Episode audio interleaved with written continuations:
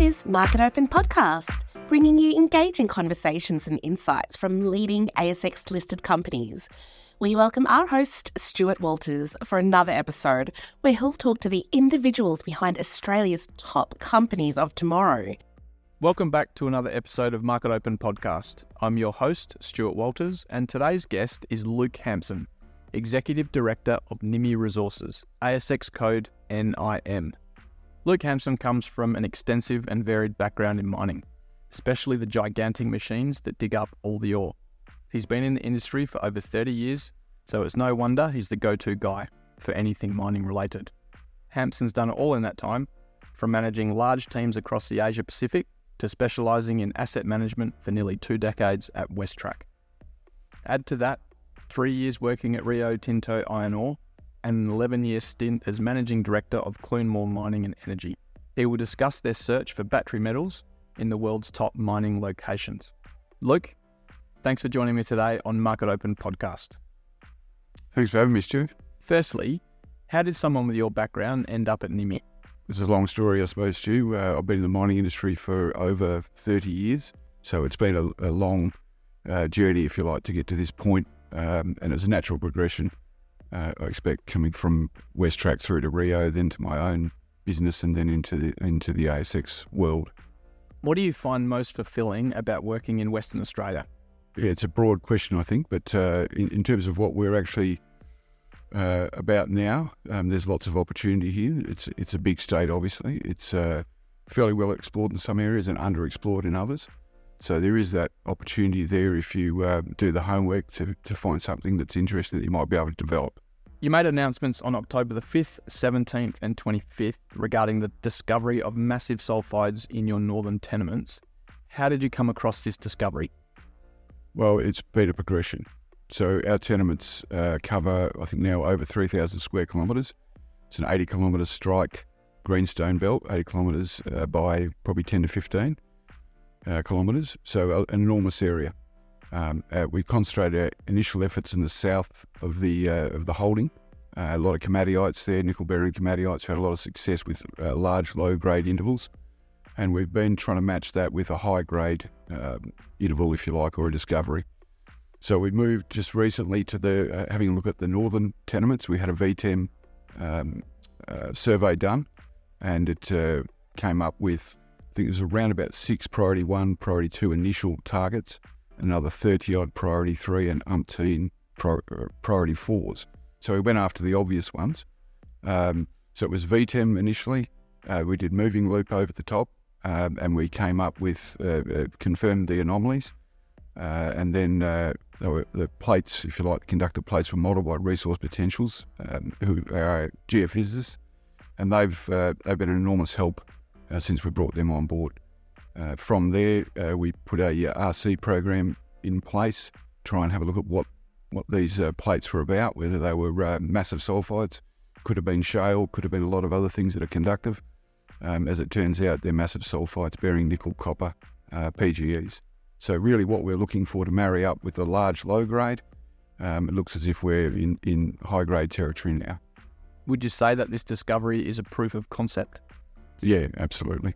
So, uh, as I just outlined in the previous um, answer, it's been a process. Um, you know, when you're in a greenstone belt that's virtually unexplored, there's been very few explorers there, and not a lot done in the past. Air core, uh, RAB, some soils, but not to the extent that we've gone to. We've done a lot of work uh, over in our first two years of being listed. Uh, a lot of drilling, a lot of uh, geophysics work, a lot of soil sampling to get to where we are now. Um, so the, the initial drill hole, what, five metres at uh, 0.73 nickel, uh, 0.5, I think six maybe, copper, half a gram PGEs. Um, that was the, the proof of concept, if you like, uh, to say that, okay, the process that we're using um, enables us to target massive sulfides and to successfully find them. Now that you've proved the concept, do you have any other targets to pursue in the area? Yeah, we've got a lot, a lot. Um, the announcements related to Block 2, which we've uh, also put a diamond hole um, in that, and Block 3, which we've uh, RC drilled and put a diamond hole in that. Um, we followed that up with um, uh, fixed loop surveys and downhole surveys to better define the anomalies. So that's the process going forward. If you look at uh, what I uh, said earlier, you know we've got a lot of anomalies in that data set for the northern tenements now.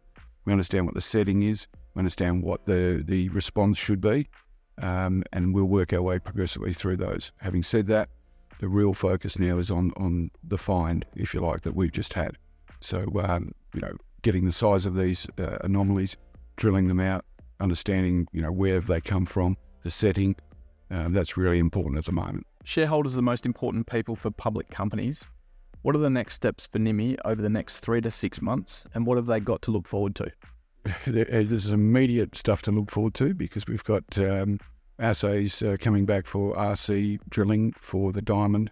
Uh, we've also put the uh, diamond core through the mineralised process out at Intertek, so we get a lot of information back from that. Um, we'll also do petrology and, and, try and understand when this uh, the massive sulfides were in place. So it's a lot coming up in the short term uh, in the, with those two targets, and then we'll progress to um, block one, which I think we had an announcement, a couple of announcements back, which is similar but a larger plate.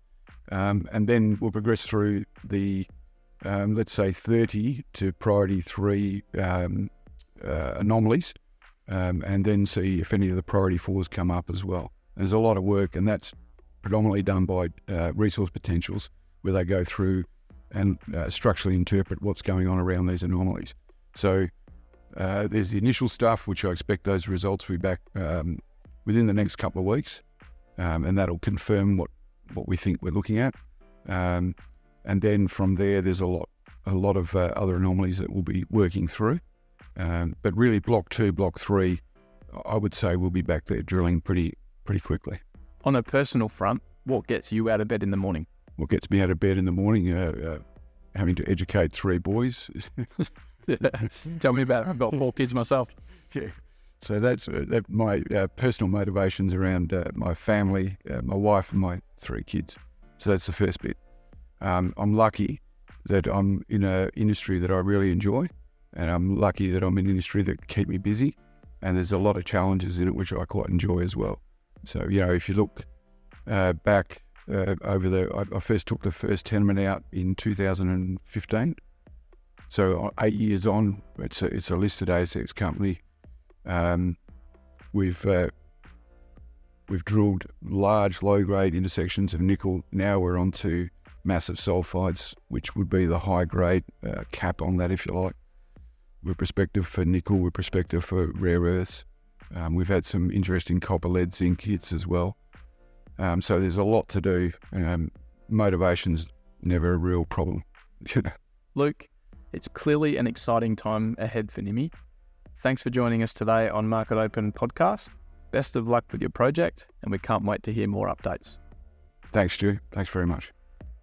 That concludes another episode of Market Open Podcast. You can find us on Spotify, iTunes, Apple Podcasts, LinkedIn, Twitter, rss.com, and marketopen.com.au. Until next time, happy investing. The content of this podcast is intended to be general in nature and is not personal financial product advice. It does not address the circumstances of any individual or entity. You should not construe any of this information or other part of this material as legal, tax, investment, financial, or other professional advice. Market Open and its employees are not financial advisors you should consider seeking independent, legal, financial, taxation, or other advice to check how any information relates to your unique circumstances. Nothing contained in this podcast constitutes a solicitation, recommendation, endorsement, or offer by Market Open or any third party to buy or sell securities or other financial instruments in this or any jurisdiction in which such solicitation or offer would be unlawful under the security laws of such jurisdiction.